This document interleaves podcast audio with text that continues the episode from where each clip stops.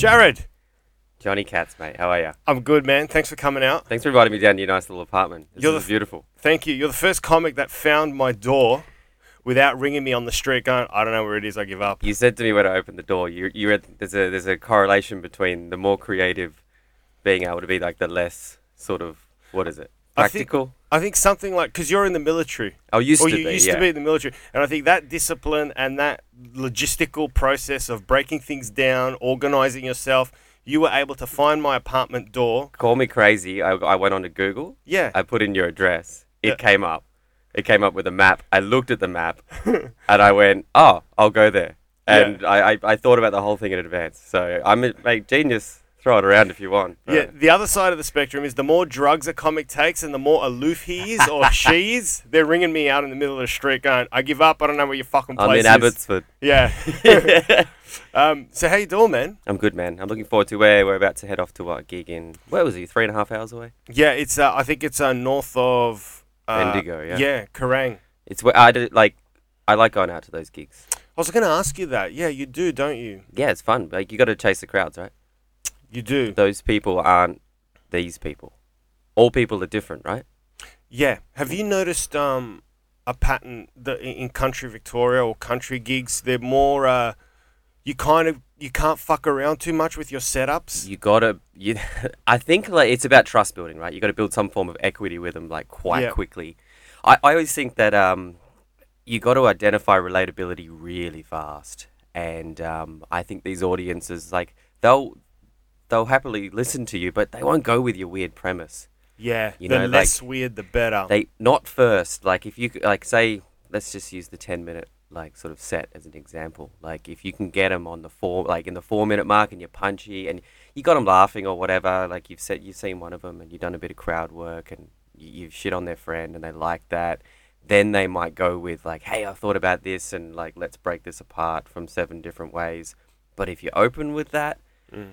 Straight away, like you can just lose them. And I don't think that's a bad. I'm not saying that as a way of being like they're not with it or they're not smart because they're not. They're just simpler.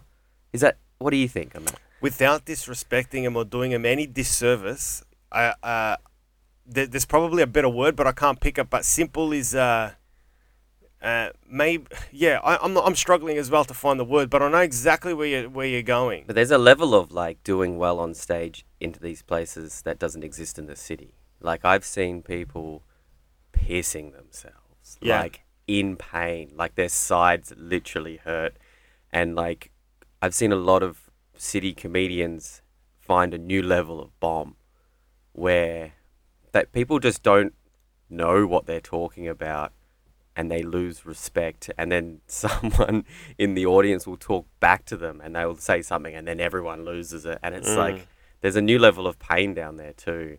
Yeah, and that's really humbling for a lot of people. I don't think i think i don't think everyone can do it straight away I don't think so either. it's In a the be- different skill set yeah, it took me a while to get used to it. Uh, Evan Hocking does a lot of them, so he's sort and of he's good at it he's very, fucking good at it. He gave me a few at the beginning to sort of break me in, and um, I started finding my, at one point in time I was dying so horribly. I've died a lot bad ho- bad deaths in country, and uh, what do you think changed the switch for you what was that switch changing my setups to um, just give them funny jokes in the beginning, Mhm. and then start going down the path of um, I take mushrooms occasionally, I smoke a few joints. but they'd love that wouldn't they They do, but not straight off. off- Yeah. you- like, whoa, make us laugh with some quick jokes.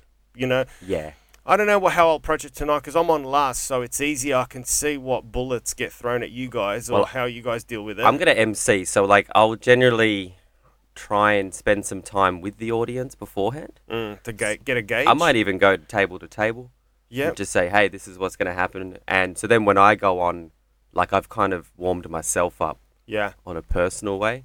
Just let them know, like, "Hey, it's gonna be alright," because a lot of people these out in these country places too, they still think comedy is what they see on YouTube in like the heckle sense. So they Mm. won't want to sit up the front. Yeah. they won't want to do this because they're scared. And like, I don't know about you, but that comedy's very rarely like that. Um, yeah, but I can understand the audience. Like So- if I went and saw a gig, I wouldn't sit at the front. Yeah, I but just know enough. I'll try and so when I first step on stage, it's there. It's okay with them. I might even like stand at the door as they're coming in. I don't know what they're going to do if they're going to have dinner or something, but I'll just try and do a bit of that, and then I'll go out and I'll be So is just this as before hacky the as I gig? can for three minutes. Yeah, Is this before the gig? You'll, Yeah, yeah. You'll greet people. yeah. Yeah, that's a fucking great idea. Well, it's not for me. It's for the axe, right? yeah, but you're also breaking the barrier that It's just That- like it's okay. Like I just want like it's they don't know what's gonna happen, and that's jarring. So it's like I might just pop to a table and go, "Hey, you going? Like, what? Did, how did you find out?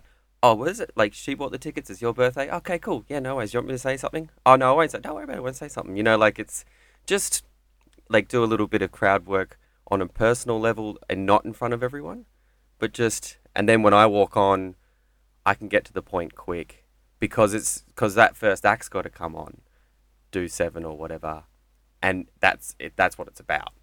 You know, I think I think hosting and emceeing in a like it might sound wanky, but it's like yes, it's not about you, but it's about the audience. And if you can just like get to the point, break it down, like they, if you MC really really well, someone should come up to you afterwards and tell you that you should do comedy. You know, like they'll be like, "That was great. You should really try doing comedy." And you're like, "Motherfucker, I have been like well, you know," and that's why you think I'm good. it's a fantastic compliment and it shouldn't Yeah. be taken the wrong way. I love it. Brad Oakes told me once he received a weird compliment. Someone came up to him in the break in a very popular comedy club and said, "Um, there's no toilet paper."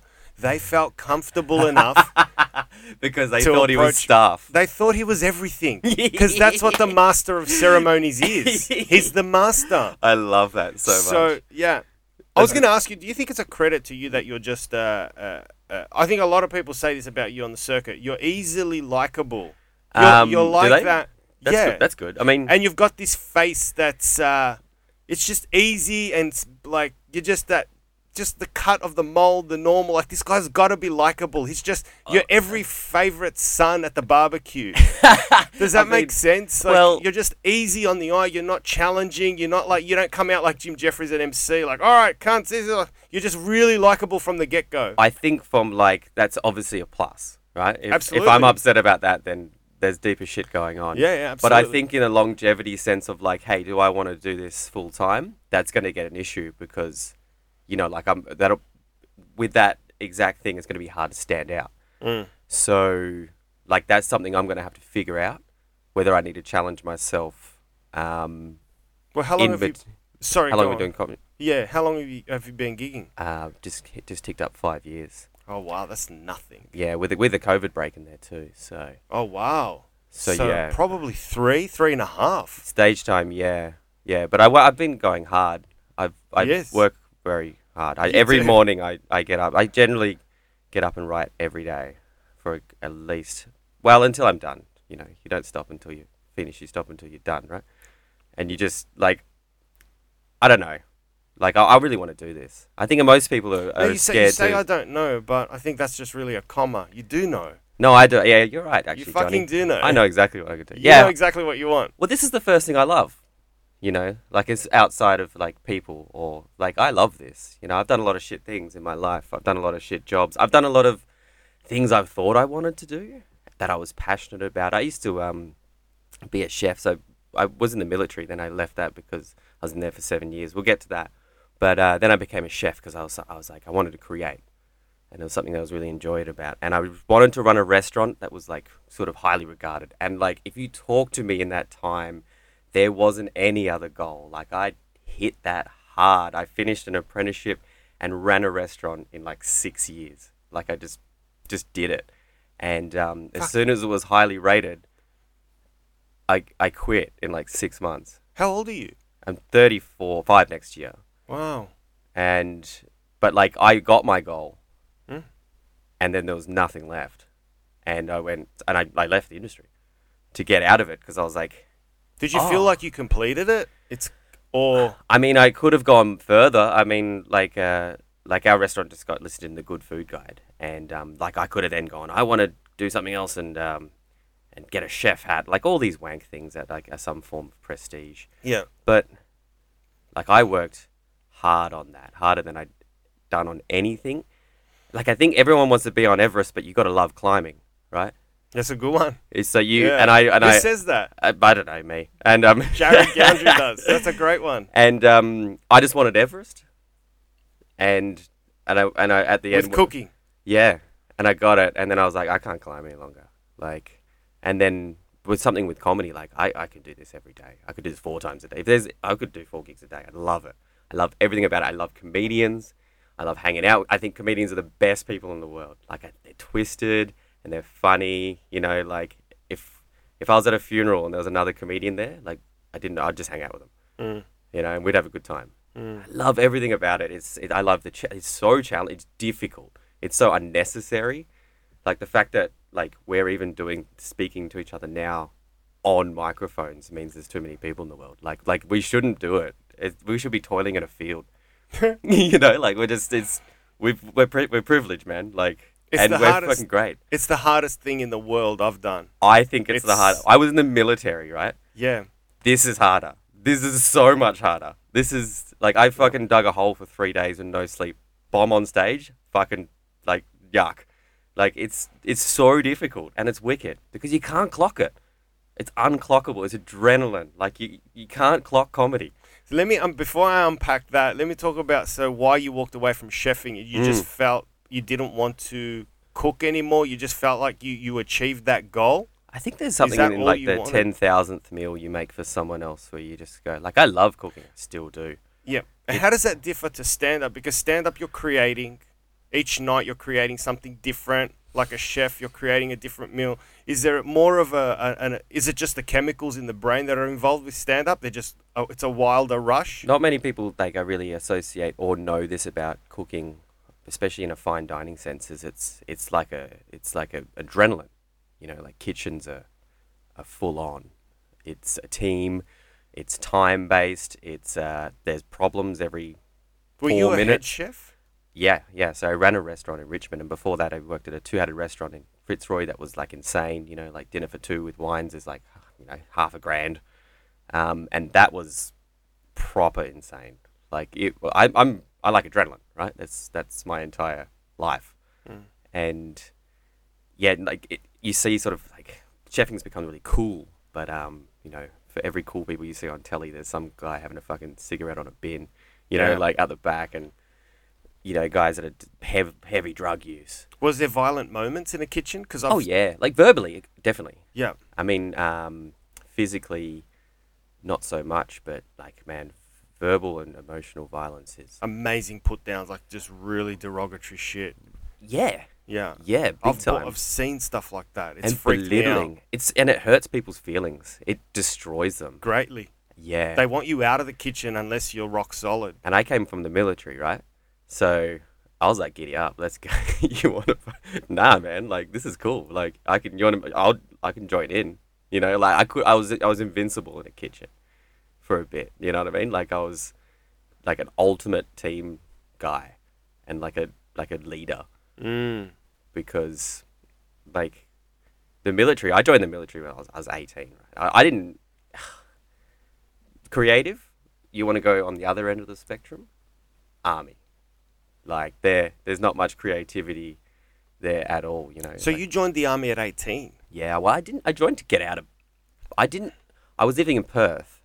All my friends. Perth's pretty devoid of culture. I won't say that in a bad way for you know all my friends there. Like, but in a creative sense, it's come a long way. But um, my friends got apprenticeships. They went to the mines. They did this. They did that. Mm.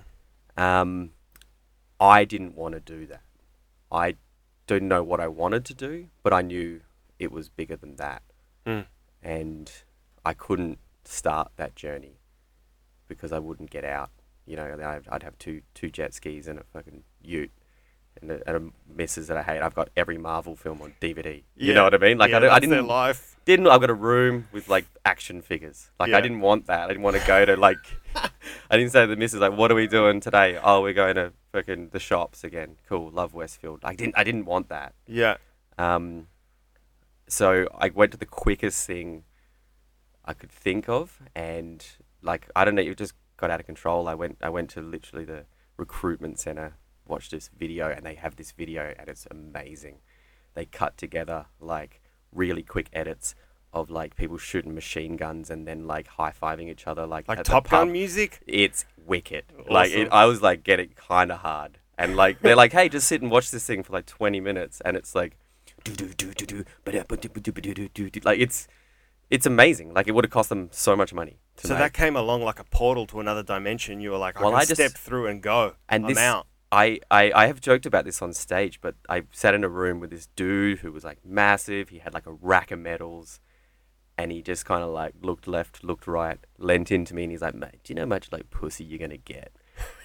like, this wasn't in the brief, but he was like, "Um, I can see," and I, my eyes exploded. My brain was like, "What's the fucking catch, mate? You mean you mean I could shoot guns and get laid?" Fuck. And like, I couldn't tell you that it was the furthest thing from that possible. Like, you just go to some dead shit place, and there's like no women anywhere, and, and they the ones that are hate military people. And I was just thinking, like, ah, that guy lied to me. So you joined at 18, right? Yeah. You were sold instantly on that bio. Uh-huh. Then you enter the military. From the moment you entered, how many days, weeks, or months before you realized, oh shit, I think I fucked up? Well, the first day is really interesting. So you get on a bus and you like drive into this like camp, like this in the middle of central. It's near Wagga Wagga, but it's just outside.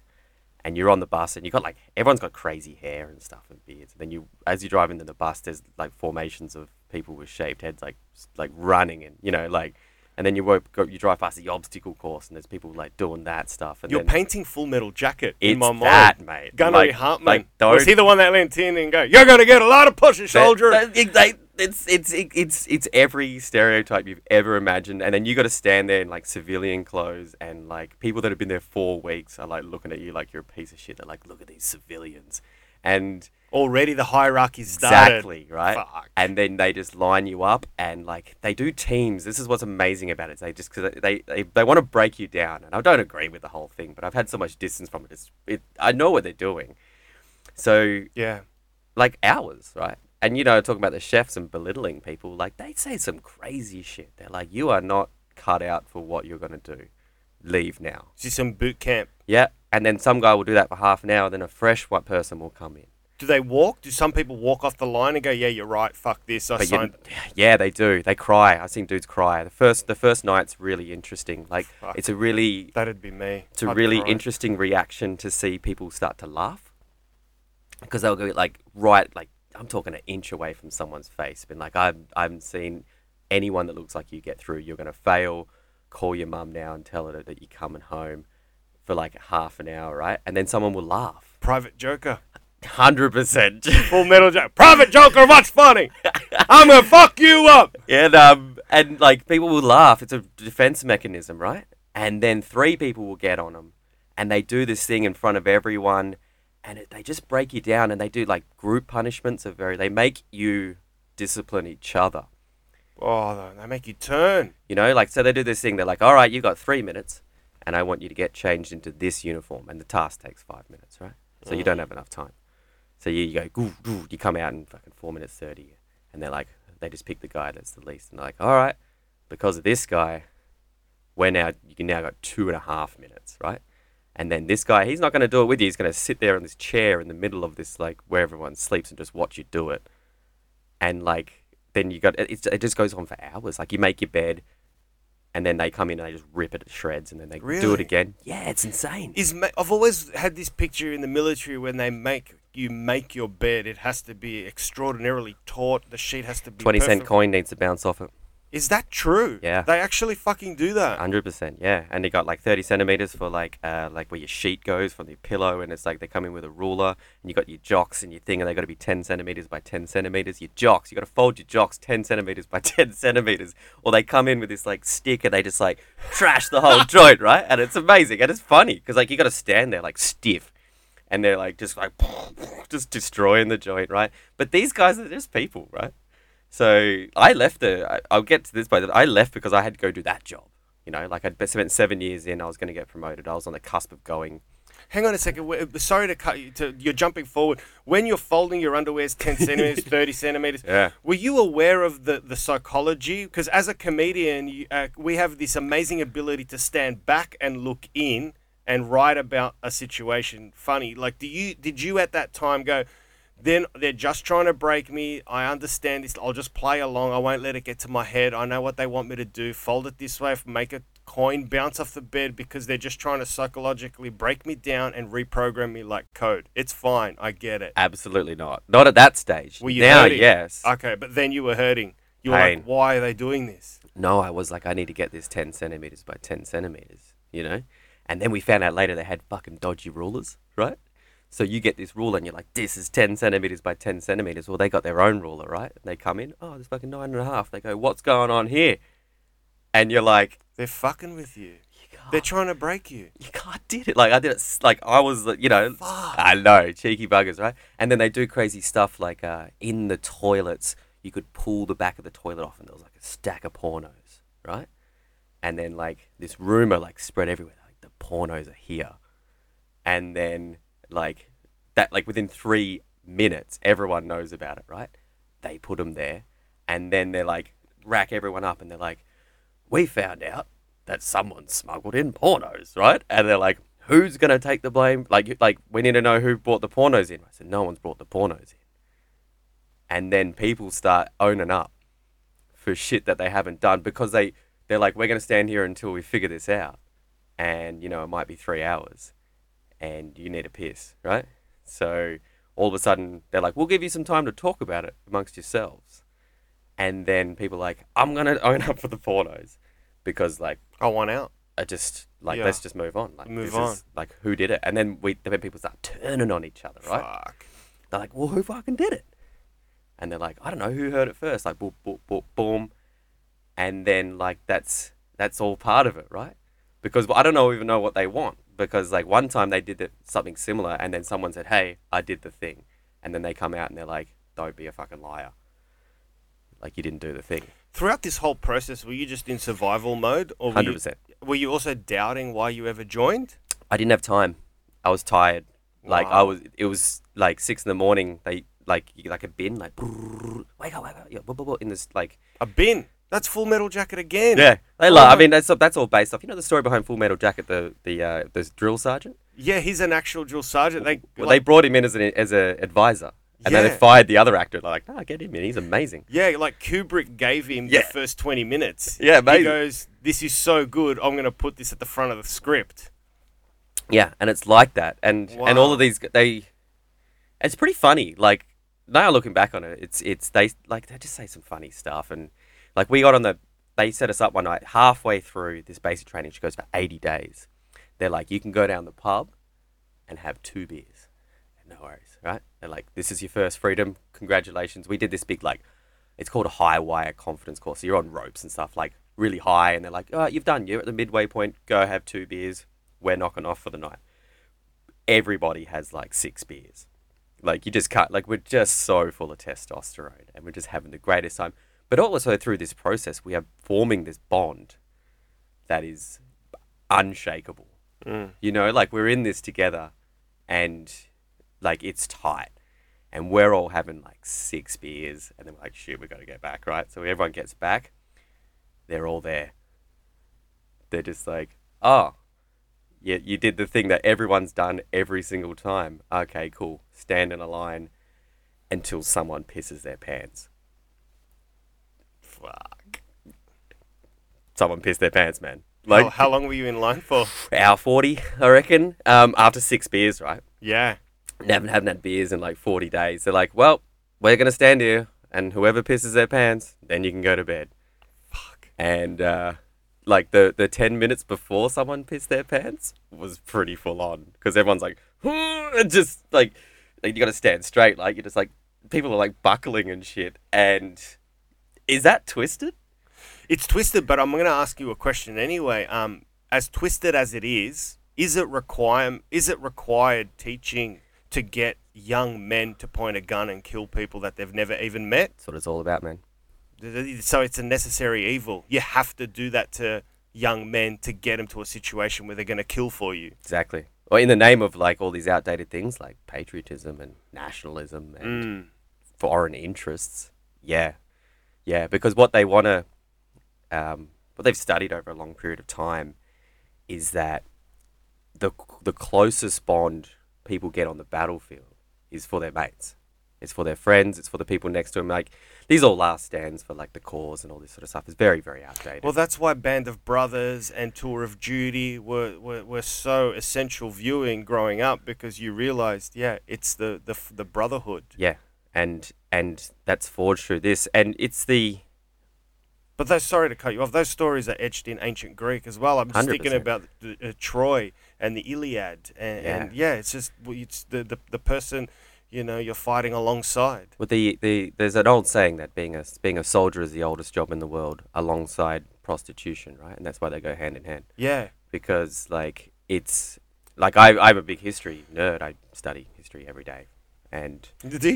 yeah, Isn't big, it brilliant? big- I love it, man. And I. um, you know, like violence and this like war is war is an, is very crazy, and it's a it's a very unique to our species, and it's evolving constantly, and uh, they've they've got it down pretty good.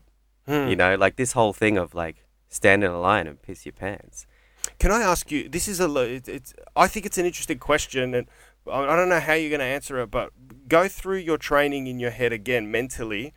What would it be like if there were 20 year old women alongside you as well? Well, that's the next phase, right? Because I, I was in, I was in the job, so my job was infantry combat. So Yeah. there's lots of different jobs in the military. Would the would the chemistry be the same? Well, they I was the last job to introduce women, and they did that while I was in, and people were freaking out, and they they brought, they literally flew in these two Canadian soldiers, females, because they've had females there successfully for 20, 30 years or whatever, to brief us on what it's going to be like once there's women around, you know, because the military is very, very toxic cultured. You know, like I say this, and I hope anyone who I serve with doesn't mind. This is just my opinion, but this it's crazy, and there it's it's masculine. Uh, it's probably it's probably quite racist in its ways. It's very very conservative, and when they were saying they were going to have women coming in, it blew these people's minds. they were like, "What are gonna what, what's going to happen when they have their period? Like how what's how, how does that work in the jungle for thirty days? You know?" And Well, you shit in a foxhole. What's the difference if no one had an one? answer. Yeah, Big was deal. Like, oh my god, it's not gonna fucking work. And there's this old like sort of mindset that I think it's a good thing that females don't have what it takes to kill, which is good. That's definitely a positive. I think they do though. Don't, I think any a human being has the capacity to kill when he's pushed or I- her, where she's pushed. Why you went to? I think I think all people are crazy. You know, like I, I, I- in 2006 or seven, I went to country called East Timor to, with the United Nations mission there, and that place fell apart Yeah. at the seams. You know, so and Is this that is when think- Indonesia was coming across? They have brief history. Um, Japanese occupied it um, after in 1975. Got its uh, uh, independence from Portugal. Indonesia literally invaded the next week. Fucked the joint up hard, and uh, 100,000 people were killed. And not many people talk about that, but um, then they got their independence in '99, and then Indonesia left, and they left all these like militia there, and just to fucking kill people and just chop the joint up in there. And then in 2006, there was like a the government fell apart. That's why we went back there the second time. And um, what happened? They had a functional they had a functional society that the currency fell out. So then they couldn't pay anyone, right? So they couldn't pay anyone. Then the police, the ambulance, the fire brigade left, and there was like this little country that was new with lots of like wounds, like tribal wounds. Like oh, like 20 years ago that guy killed my dad. You know, like this just but under the surface, right? Shit. with no cops, no money. Money Great. doesn't mean anything. You got ten thousand dollars in the bank, not anymore. Doesn't matter. It Doesn't mean anything, right? You know what does mean stuff now? Your daughter. I'm gonna take it. Gonna sell her. Get some sex slave, right? Just shit just gets spicy real quick. The whole place just falls apart, and I think that can happen anywhere, right? Because that's that's that's human nature at its worst, right? And then we came in like after the fact and just like helped sort of settle the joint down, and it's like I think that's in everyone. But going back to like I think I think the world in general is moving into like we're in this sort of big transition because women are now getting a voice. Mhm. Never really happened, right? Never. and that's going to change everything probably for the better Mm. like it'll be like this weird pushback and then it'll be just be this calming mind of like differences in opinion because like men are crazy like we have big egos and like i've seen that Especially old men as well in power because they're on their way out. What do they fucking care? Yeah. That's what frightens me the most. The older a person is. yeah I just, it's just like look at look at anything that's ever happened in history and it's like it's all it's all male pushed Mm. Uh, I'm not saying this like from like a feminist point of view, being like men, but it's like that's just what's happened, Mm. and and now the world's moving into a point where there's just going to be more perspective, Well, yeah. And it's going to be interesting. Like, I don't think it's going to be any less violent. Mm. I just think it'll just be different. Mm. I don't know. What do you think about that? Um, yeah, I think I think uh, to go back on what you said about, uh, I think it's just another another voice in the mix. Um, males often tend to be mostly testosterone driven, angry driven, and I think another opinion, another voice is, is better. It can't do any harm. I just don't know how it plays out on the battlefield in the front line. Well, I Is it exactly the same? Do you fight for your brother, for the lack of a better, or sister? In the, per- I mean, if they're taking a bullet for you, you take a bullet for them. You all protect each other. Does that affect the chemistry? I don't think it does. I mean, there are gay soldiers. They don't stop and fuck their gay soldier mate. No, they're busy trying to fight a war. So, you know? uh, yeah, I, I think it has to be the same. mm, If anything, I think some people will fight more. You know, because Mm. there's more human. There's more hu- human elements of it there. I don't know. It's interesting. I mean, hopefully, touch wood, that influence will stop more wars from happening in the first place at the diplomatic level, right? yeah. Do you know much about what's going on with China and some? Did they are they coming close to the Pacific Island? Like, I mean, I, I guess. you- Wait, what? Do, you, do I think the next big war is good? Like, what do I think about China? I don't think there's go- is it is it going to be a big war with China or is that just I, I wouldn't Rupert? think so. Is that just Rupert Murdoch and his bullshit? I think like China's undoubtedly totalitarian and sort Oh, of yeah. like quite sort of uh, evil in their approach at the top level. I think the Chinese culture is amazing. Um, if you look at like what's happening in the world at the moment, um, is you've got sort of like this this decline of the American superpower, and it's Mm. sort of like happening in real time in Mm. our generation. Like never in history has there been a time when one power has been dec- declining and another one has been rising that there hasn't been a conflict. It's That's- never happened like that. that is there's a there's a there's a, a philosoph- you know philosophical sort of like term for it, and they call it this effect, and it's it's always led to war, right? So the the idea is like if you just look at it from a military or a tactical or strategic point, America's like if they say, look, we don't want to be overtaken, then at some stage they're like, well, we're going to push these guys while we're still ahead, because if if we wait until after the fact, it's it's not it's all over, right? But America's the sole superpower at the moment. There's a there's three ingredients that happen to become like a true superpower, and one is sort of like projection of power. Can you project your power to other people? Something that only America can do right now. You know, China's doing it economically, which is like this new brand of warfare that's going to be amazing. That and cyber, you probably won't even have to do any troops, right? Because you look at like like if you can literally drop someone's economy, so it becomes so bad that they're like you hit hit the negotiation table and get what you want without even doing anything. Amazing power, right? Um, but the big one that I don't think will stop China is rise. Is just my opinion. There's nothing powerful about the Chinese culture at the moment. It's not very attractive. You know, the American culture is super powerful. Hollywood, fashion, like across the world, everyone's done it for a long time. Nobody wants what China's got, right? It's, totalitarian. It's very restrictive. And after a while, the Chinese people are, that you can only stop the internet for so, so long, right? They don't let them see shit. Mm. I think there will be before the time when it gets a real punch on between China and the rest of the world. I think that people are going to rise up and have a and go, no, we want a, bit- we want a bit of change. We want we want more. I th- I agree as well. I think the ideology is flawed. Yeah. And that will be its ultimate Unsustainable. undoing. Correct. Okay. Yeah. Same thing. North Korea. Same, All of these. yeah. You can't like you can't censor anyone anymore. No. they won't take it. And then this is a growing trend, you know, like this is why I feel sorry for like COVID in a way because like a lot of like after the fact, a lot of great things have come out of like plagues. You know, like the, the exact society that we live in now is a is a response from the the Black Plague. Like that killed eighty percent of the peasantry, right? There's Mm. twenty percent of peasants left. All of a sudden, people are like, we don't have any peasants, so I'm going to take yours. I'm going to pay them more money, and then they're going to go, well, we'll just shop around, and and all of a sudden, people became rich. And before that, it was just you were you were rich or you were poor, and now poor people became rich, and then like for two hundred years, they just started like making money, employing their own people, like creating their own class system.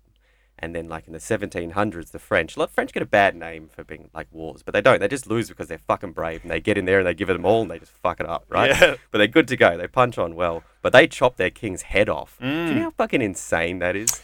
To in the street, In the street, and yeah. every monarch in Europe collectively shit themselves Yes. because they go, "Holy fuck, they've figured it out." I think the anti-vaxxers are doing that today in front of Parliament in Victoria. This, they cut someone's head off in the Yeah. street. They cut them all off. They're like, "Hey, sort it out." Boom. That Yeah. is mental, and it sent shockwaves everywhere. Yeah. because these people, peasants, aren't peasants anymore. They got money, and they said for ages, like, stop taking our cash, stop taxing us. And then they went, cut their heads off, and then democracy came. It's funny because all, all the aristocrats are like, hey, we better, we better listen to these guys because Exactly. they fucking figured it out. because that's what's happening now. Like uh, there's there's ads for on Seek that they put it online as a joke, but it was no joke. They said no, it's no joke. We will pay that. Ninety bucks an hour they're offering for a dishwasher for a high uh, high end restaurant. They're struggling. Take the power back, baby. We've got uh, a shortage at the pub where I pour beers part time. Struggling Yeah. for, for decent staff. Yeah, and like that. How good's that? Yeah, it's great, man. Because like people have been ripped off for years. I I got ripped off as a chef. Yeah. Like classic industry, horrible. Now, fuck them. So how do we get rid of comedians so that we get all the work?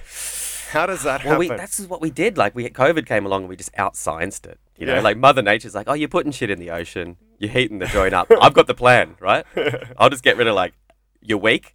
Yeah. You know, like you know the old people with all the money, yeah. get rid of them. You know, we'll start filtering it down, and then what do we do? Science. yeah. And she's like, well, fuck you. Like, don't worry about it.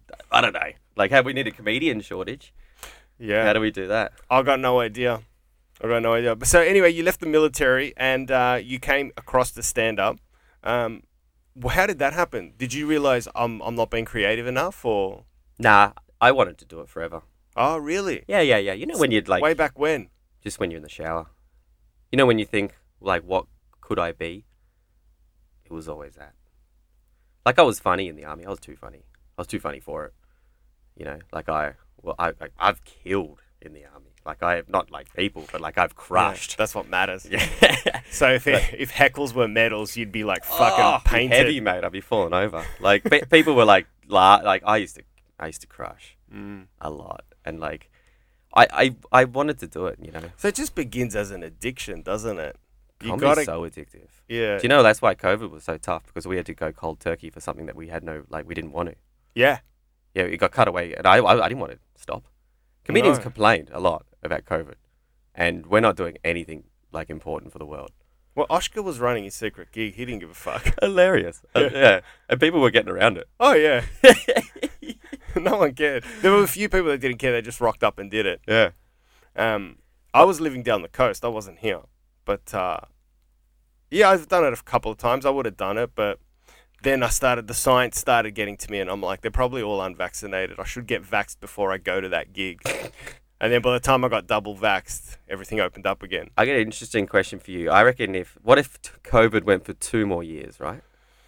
Hard lockdown, two more years. Let's say four years, right? And then they come out and they go, "Hey, we've got this secret poll.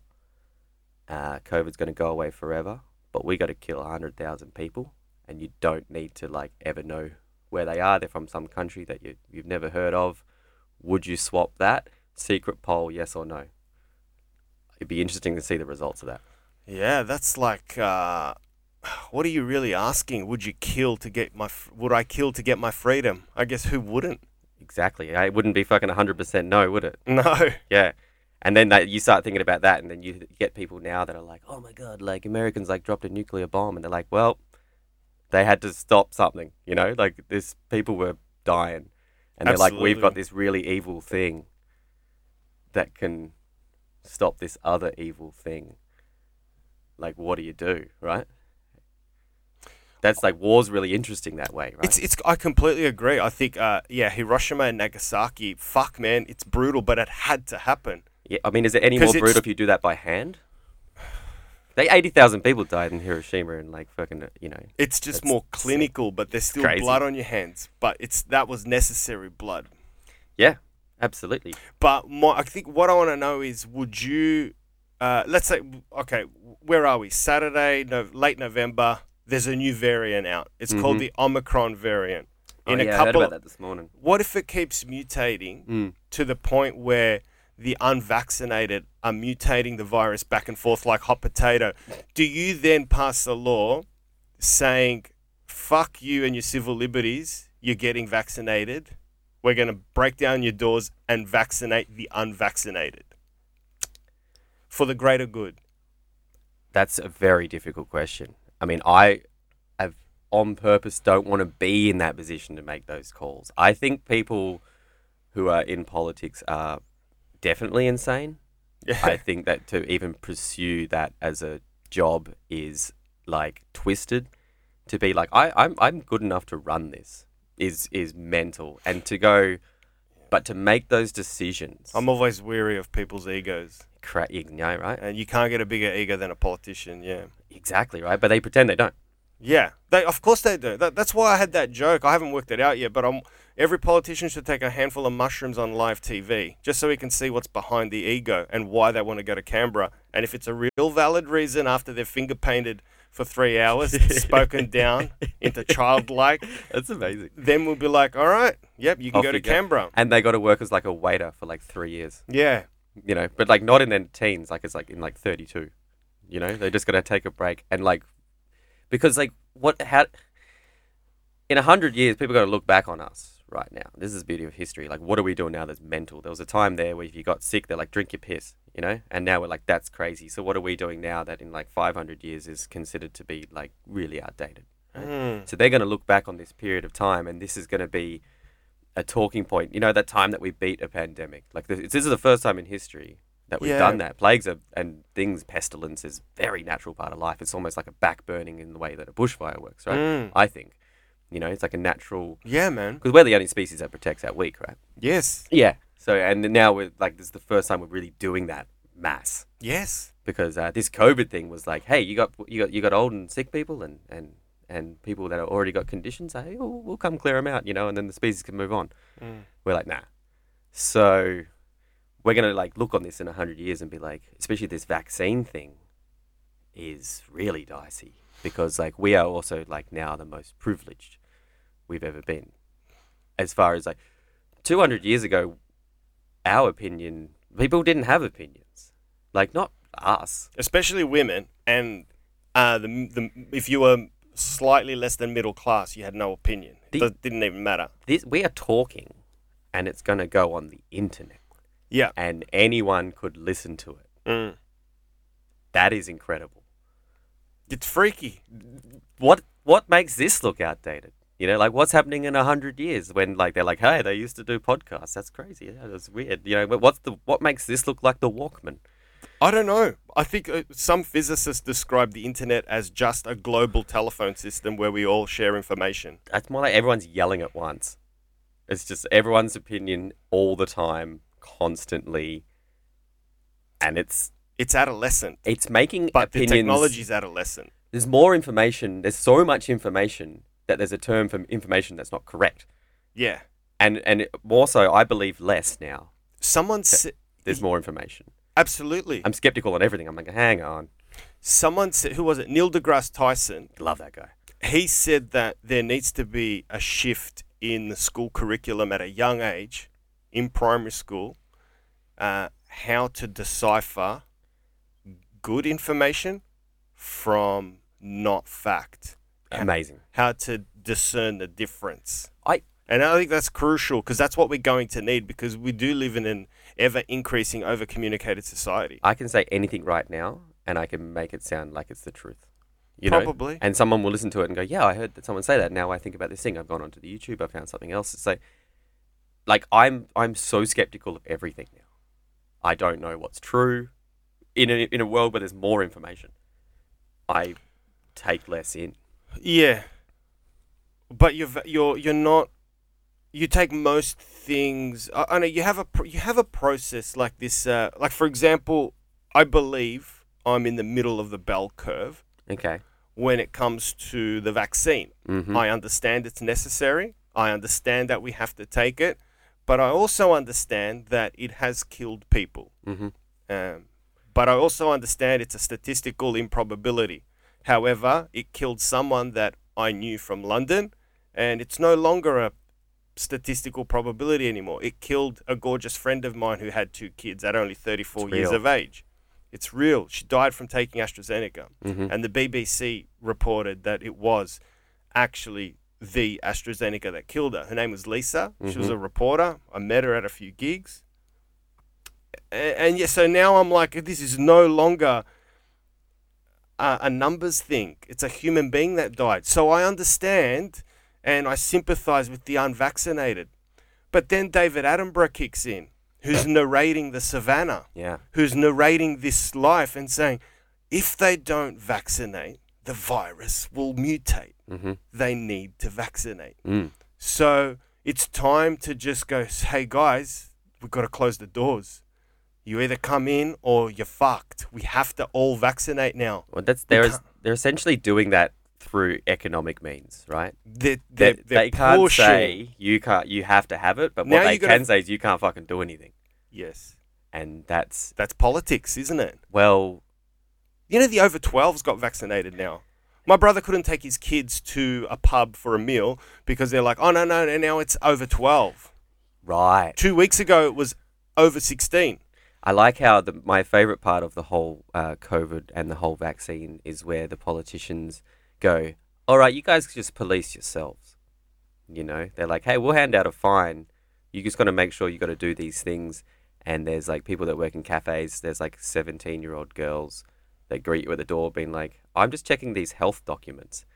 When is that your job? Like, why is that? It's all on us. I work I work at a pub and I had the most lebo looking guy come in with like chains cooked on ice. I go, I need to see your vax, dude. Yeah. He goes, My phone, my phone's fucked, bro. I go, You need to have a vax. And he goes, Yeah, yeah, yeah, I got the paperwork. And he Pulls it out. pulls it out and he shows it's crinkled like snails have been eating at it. And I look at it and I'm like, Thanks. sh- Snails have been eating it. yeah. So I look at his fucking vax certificate. Mind you, he's the most lebo looking guy you've ever met. I look at his vax paperwork and I'm like, thanks, Shane. Fuck. Which lebo have you met called Shane? My, f- you, whoa, you reckon he's got a dodgy? Yeah, of course. There's no lebo called Shane. my favorite rhetoric of the of the of the remember when the we were on the percentage race you Mm. know and then like all your friends on facebook are like get out and get bloody vaccinated. Like i want to go do my hobby. And it's like the guilt that everybody took on themselves was really amazing. That's an interesting part of society where we started going Yeah. like we've it's not the fir- I mean people say we're feeling divided at the moment. It's like it's- not go back to the 1930s and have a chat about fascism and communism. Like you know it's fucking people punching on the streets you know? Yeah, and man. it's like we're not it's way worse. it's just, it's just what happens right? Human beings just divide and like we were we were policing each other.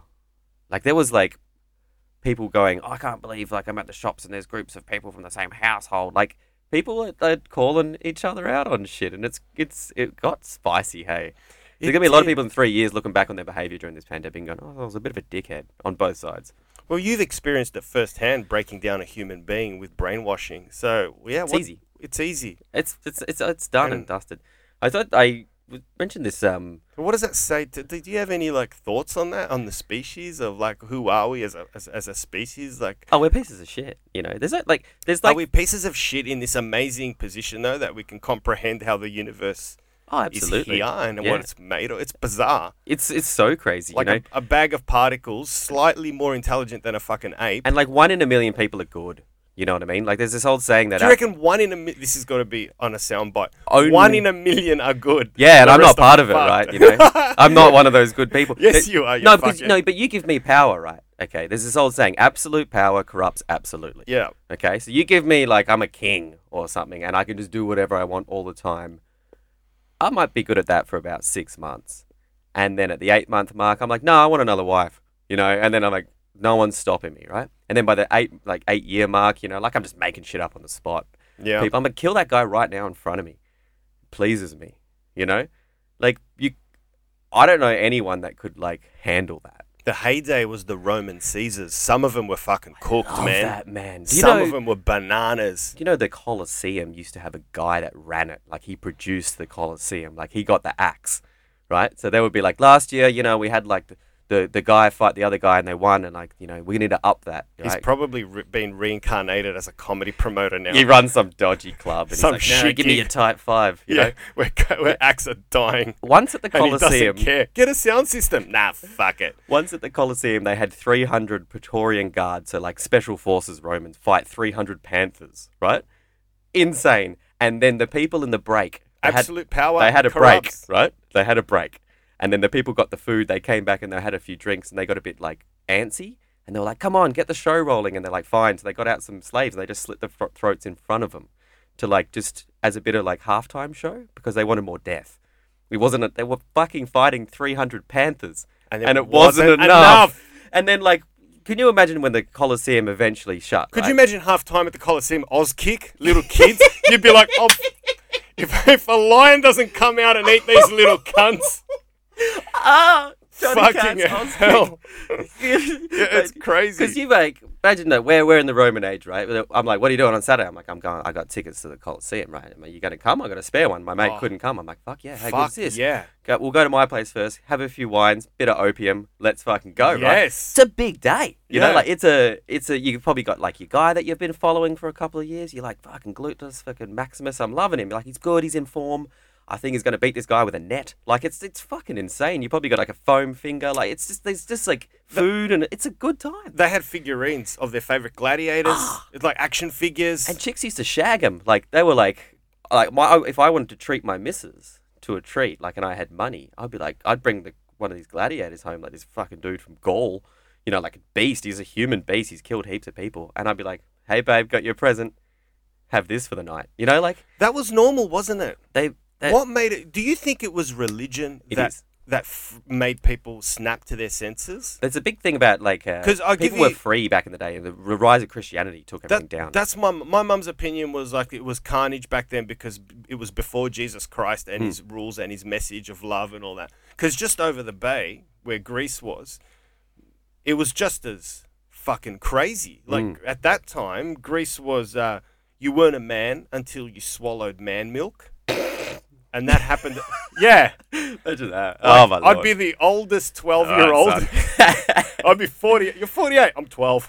hey, you a man? Yeah, Yeah. me too. 13 you got to take man milk Yeah. and there were these statues in parks of ancient greek gods with Yeah. erections and every sunday um, girls would sit on them to lose their virginity and everyone would go to the park and then have a barbecue i guess But that's why the people are so that we're we're only what happened uh, with the rise of the sort of these these the the um the religions of the book they call it from the original book you know spans Islam, uh, Christianity, Judaism, and all these sort of stuff come from these original sort of like old texts and they offshoot is that they created modesty from the pagan ways, which were just like having a fucking good time. And only probably from the 60s and the 50s and the, after the time when we got into a really big punch on and a really big blue and we started dropping bombs and blowing shit up when we're like, hey, let's have, let's, let's wind this back.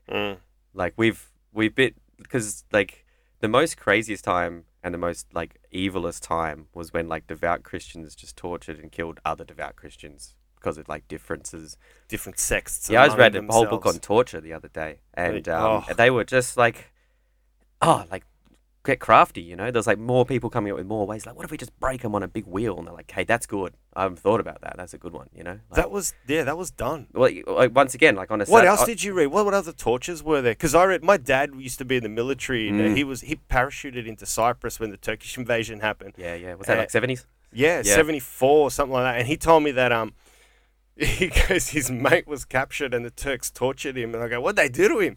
they go, Oh, they're fucking cooked. They boiled an egg and then they took it out with tongs and put it under his arm and made him close I'm like, that's fuck who thinks of that? Love.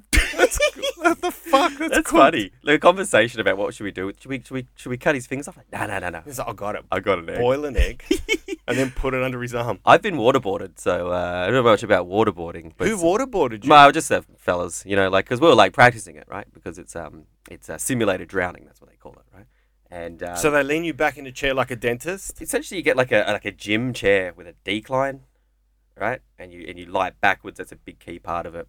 Um, wet cloth over the face, and then you just got to stream it. You don't have to pour a lot of water. Common misconception. Just on like the nose and the mouth, and it To feels like you're at a kid at the beach and you're caught in a wave and you don't know when it's going to end. So then the, the real good bit is you go, I might do it for eight seconds, then I might do it for 40, then I might do it for two, then I might do it for thing, right? And uh, you get on YouTube and watch like really tough people get waterboarded. A lot of like UFC people have done it and stuff. They last about a minute, minute and a half. Like it is the most uncomfortable Fuck. and horrible thing, and it doesn't leave any marks. And it's just, but it's super psychological because it it messes with this uh, like fight or flight, but the only option's flight. Um, it's it's, it's you, you think you're dying, and it, it triggers all of these things in your brain that goes, I'm I gotta save myself, right? So you talk. Do whatever the fuck, man. Like you, I don't want to do that ever again. Like imagine if they said, "Oh, you're gonna you're gonna talk to me?" Yeah, all right, I'll talk to you. That's not what I wanted. I wanted more back back on it. Like So is this just mates in, in the military waterboarding each other for shits and giggles? Or yeah, yeah, and then because like we were like fuckers? Yeah, exactly, exactly. Just for fun, because like we might have, you know, you might have needed to do it. Right? you know, so we got to get asked, but we just sort of figured it out, and we're like, this is this new technique. It's uh, it's illegal at the time, I believe. Um, not to do like in people in Australia, but like obviously shit that happens is anywhere else is a whole no- another matter. You never saw anything freaky that disturbed you from the military, like you, like PTSD. You never saw any battle or anything to fuck you up. Nah, I think That's what positive. I think about a lot. I th- I saw when I was overseas. I saw a lot of poverty. I saw a lot of what's changed. I think about it every day. Is I saw a lot of like I won the lottery Yeah, of s- genetics. Yeah. Like I just came out of my mum in Perth, and I'm like, it's already good. I said that to my mum this morning over coffee, man. I shit you not. I said it this one. I said, uh, 'cause we were talking about the capsizing, the boat that capsized in the English Channel, killing the migrants Yeah, that were trying to get to England. I said to her, "We won the lotto, mum. I was born here, and Yep. all right, you were born in Greece, but you managed to get here." Um, like my eyes, my eyes opened, and I was in a first world country. And I just feel like everyone who's un- I'd love to just show the unvaccinated what real no freedom is. That's like what it really means. That's why I'm so passionate about doing this comedy thing because like I can do what I want. Like I'm, I've, I've already it's the other end of the spectrum to what yeah. you're So doing. you gotta fucking do Folding it really your underwear good. within 10 centimeters with a ruler that was out. Yeah. At least they didn't leave it in the toilet to fuck you up when you measured your cocks. You'd be like, fuck, I'm shrinking. What's happening? That's why I, I always use this analogy every single day. Um, that comedy is exactly like war, right? Because like you can win it.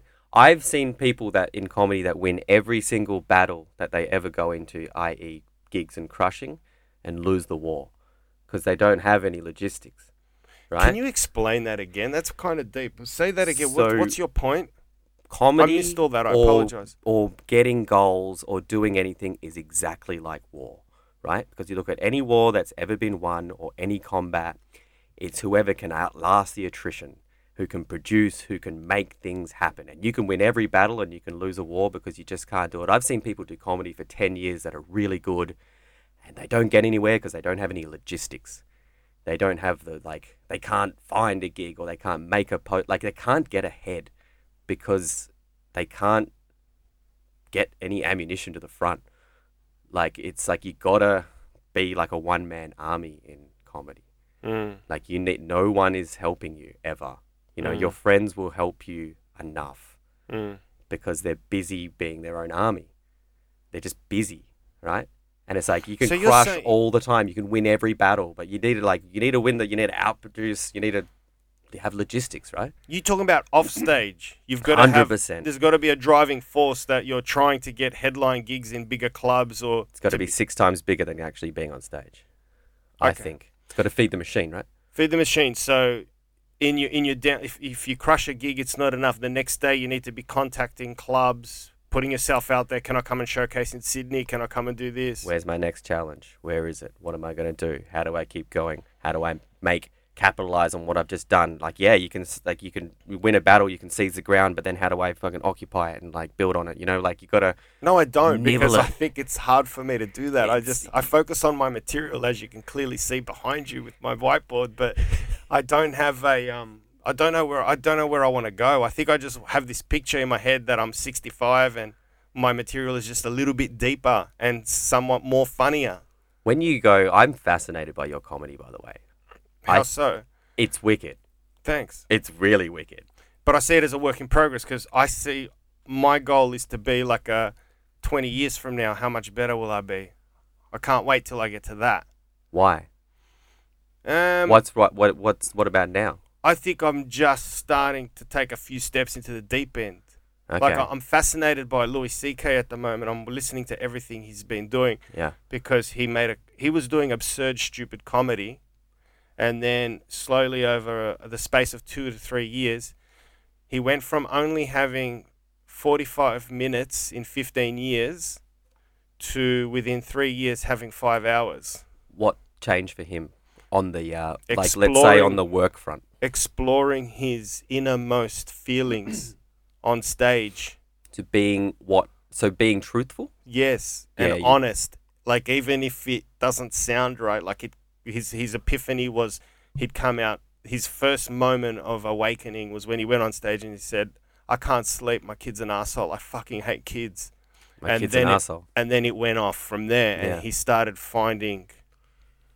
So yeah, I think that's what I want to do. I want to explore myself deeper, what I think on certain issues. So that do you find that as a as a I guess a genesis point for making more material Yeah. using that rule? Do you need to then go identify what you actually care about, what you Yeah. actually hate, what you like? How does that work in your head?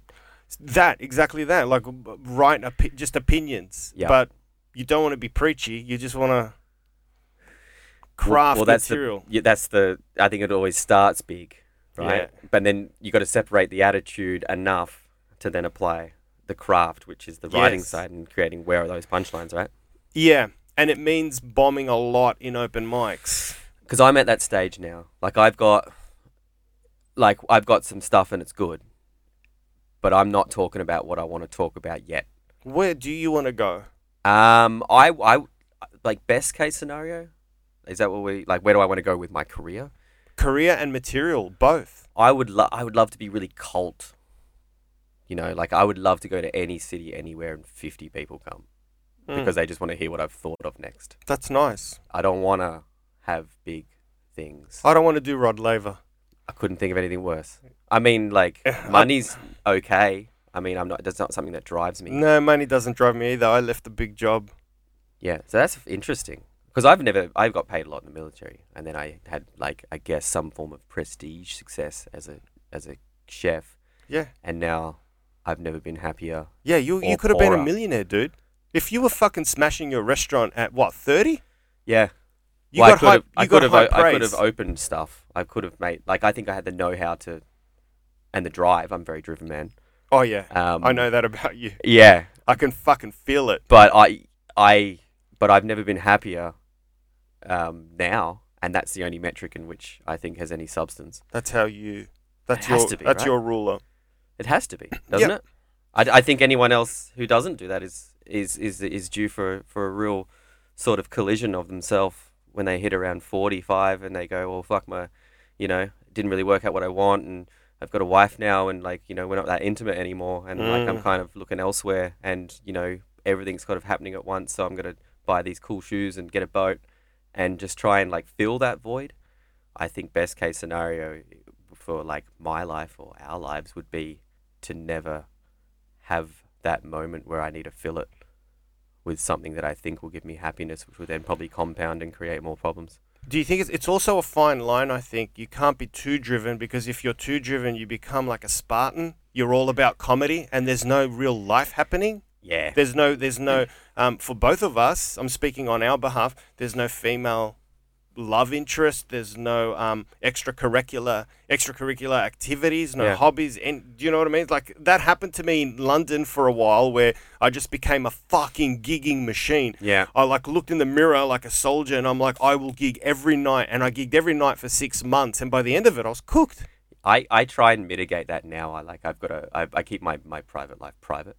So like even on social media, I just I just use it for work. You know. This- Yeah. These are the gigs I'm doing. Hey, this is what I've been up to. Um, keep my friends, keep my, you know, what I'm up to, on relationships. Just, just keep it all away. It's uh you know I've got I do things for myself. So I'm heavily interested in lots of things. So yeah, you believe in a balance. Like you've got to have that Well, that's for me. Yeah, That's that's my part. You know? yeah. But in that place, you get material, don't you? And then you bring it across the bridge to the stage. Yeah, well, I add the uh, I add the uh, the absurd into the real. Of course, because what happens is, um, uh, if you become like I did, a road comic, Yeah, uh, what happens? Like, remember the '70s in America? Comics were just talking about airlines, uh huh. food on airlines, hotels, because that was their fucking life, That's day in and day out. That's all they did, and that's where I started becoming freaked out in London because I, was traveling so much, gigging out of, living out of a suitcase. My material became gross, and then I moved back to London, and my life happened, Became gross. I love that. and I became, I got deeper. I I'm a big watcher. I walk a lot. Walk a couple of hours a day. I like to look at nature. I look at trees sometimes. I uh I, I'm trying to do more of that. Like I and then I you get comedy from that. I, I just wrote a bit yesterday and it's it's nothing yet, but uh there was a snail on the road, and I was like, this guy's gonna get run over. So I picked him up and I put him on the other side of the road, and then I couldn't think. I, for six hours, I thought that's like the equivalent of me going into like light speed for a bit, and then I'm like, he's gonna be, his life will never live up to that ever again. He's gonna try to tell his mates. He's like, fuck, man, I, we couldn't believe it. I flew like at the speed of sound, and then I Yeah. got picked up in here. He's gonna get depressed.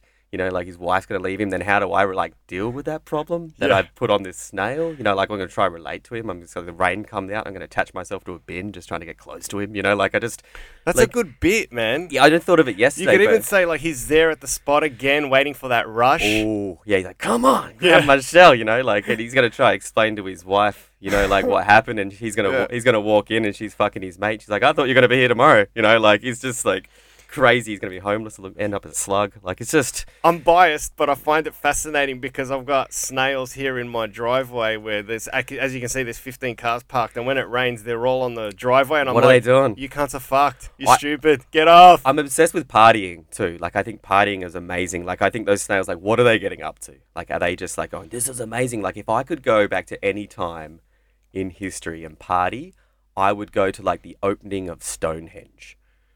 Yeah, right. like everyone in the immediate like vicinity is there you know like it took three generations to make just so like the moon can like align with it Did it take on 300 years to put they together? dragged those stones from like a hundred miles before like the wheel like it was fucking insane right and then like you just get there and then like there would have been an orgy there would have been like a feast like that would have fucking gone off wouldn't it Yeah. that's where i want to go Take stuff for syphilis though. That's because every time I like I, who I cares you live until you're 38 like yeah, they, fucking- they drop at 30. Yeah, I remember like ancient Greece used to do that. There was a town, I think it was Athens or, oh no, it was a proposition by Socrates. He said, let's all have an orgy once a year. Of course, Socrates, you're so fucking ugly. But he goes, let's all have an orgy blindfolded, bear children, yeah and that way those children belong to the village. jesus They're not, you, they're not like solely, because he felt that we're all, we're, the society is flawed because we've all got our children and we're putting too much on them. Whereas if we all have an orgy once a year, we bear children, they become the village's children. You're in this orgy, right? So Johnny Kats, you're Yeah. back there. You're And I having a no, I had the same thought you did, and then I you're was having like, a peek, right? take syphilis medicine. No, but you're blindfolded, and they're like, "Hey, just like Oh, just get peek. I'm definitely having a peek. Yeah. I'm like, "Oh shit, it's Socrates again." Same time as last year. Fuck it, hell. For sure. oh, I love it. And So Stonehenge, hey? You got, like, or I would just, go back to like the Colosseum. No, I like- love it because I drove past Stonehenge a couple of times, and I- just it just captivated me. Like I'd go see like Mozart's first gig or something. You know, like imagine when he's just on the scene. Mm. Like you gotta see this guy. He's amazing. He's deaf. Like fucking. Why does he do that? I don't know. Like it's just incredible. You know, like Was Mozart deaf? No, that was Beethoven, I think, or one of them. both of them. I know both of them. Beethoven. Beethoven was deaf. He's deaf and he's he's making music. Yeah, Like why? Like I don't and know. but he's doing it better than anyone's ever done. Yeah. At this point in time. that, that that's fucking. It's a gene mutation causes brilliance every now and then. Like Einstein, I think. Oh, but his brain was built different. Um, Mozart. Interesting fact about Mozart. Weird. The guy was weird. Yeah. But we in a good way. Like bit Greek Italian. He used to put his finger up his girlfriend's ass before he went on tour, Before it was cool. just to have something to sniff while he was on tour. He said, and I'm like, that's so filthy and Oi, hot babe. at the same time. He's you like- filthy fucker. He's like, he's That's like, how you want to love a woman. he's like, oh babe, we're going on tour. I love She's you, like, baby. That's cool. He's like, but I just want someone to remember you by. I'm deaf, so I need my sense of smell is amazing. I need, I want, and she's like, oh look, he's got a lot of good qualities, but yeah, just, yeah, just likes to finger my butt every now and then. He's a good guy. He's a good listener.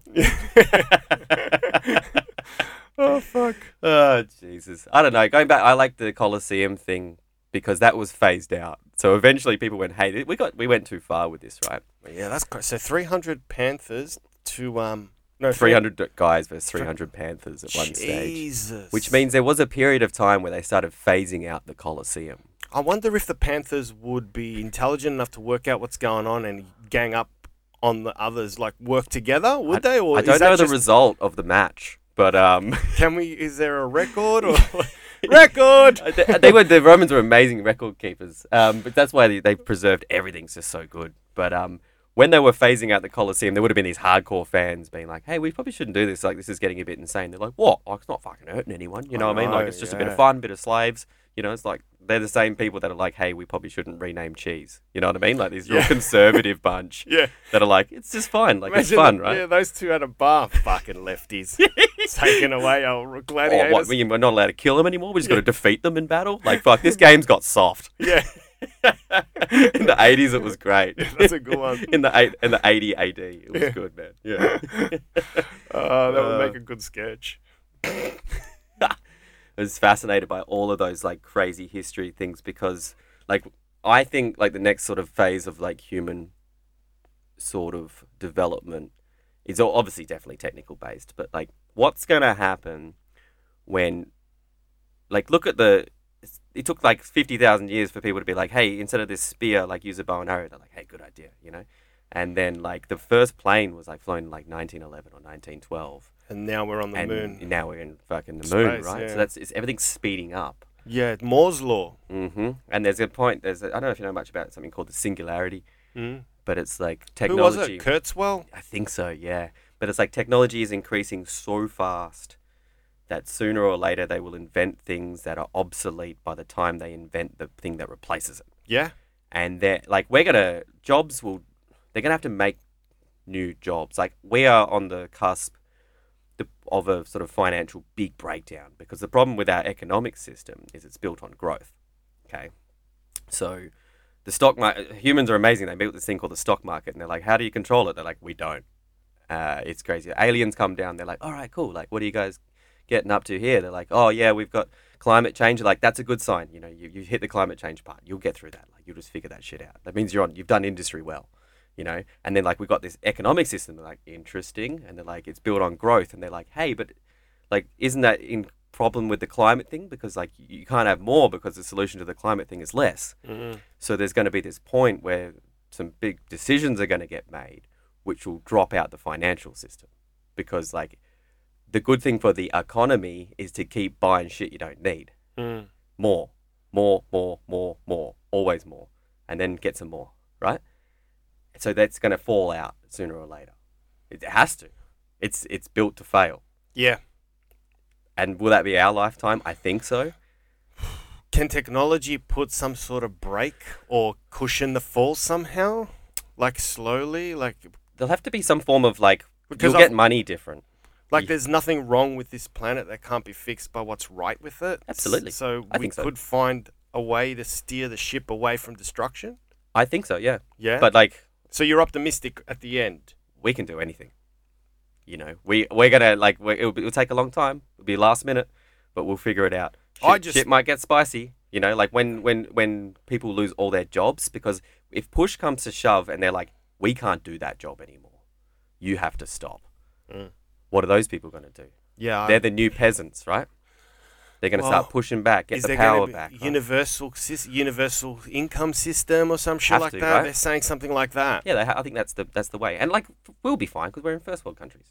Okay, what's going to be really tough and really bad is for the developing world when they finally get to where we are now in 50, 60, 70 years, and it's time to change. Then guess what? Mm. They're back to where they were because they're outdated, Maybe, yeah. and that's the way it is, and that's the way it's going to be because that's the way power works. Power is you stay in power by pushing everyone else down. America's really good at that. In the nine- 1980s, Iran and Iraq had a war together, and um, they sold the Iranians weapons, and then they gave the Iraqis targeting information so they could kill each other. Yeah. It's, Better. Yeah. Both of them. They're like yum yum yum. You know, Uh, Uncle Sam push them both fucked. down, right? Yeah. yeah, it's, It's- clever. It's very fucking clever. Um, do you think we're going to have, seeing as you, you've been in the military, so that you've got an expert opinion on this, but do you think there will be a full blown war, or we're just going to have proxy skirmishes here and there? Um, and if there was going to be a serious war, it won't be bombs, it'll be viruses and stuff like that? Like, why level a city with bombs when you can just release COVID plus? mathematically, yes. I mean, what happens when some crazy good hacker that just wants to see the world burn just gets into the into the nuke system yeah, man. Um, and causes like a problem? That means they have to like once the the wheels of the human lawnmower start up It's of that new war, Yeah. very hard to stop. Very. And like that like can happen through accident. There's a big. I think that'll probably be like I mean, mathematically, that's my favorite quote from Albert Einstein. I mean, it's been accredited to him. That no one really knows if it's true. Is they go, we got no idea what the third, the weapons that the third world war will be fought with, but the fourth world war will be with sticks and stones. That is him. He said and that. it's and yeah. it's um, I've read his bio. it's gonna when there's never been a there's never been a, a a point in history that someone's had a decisive weapon that hasn't been used.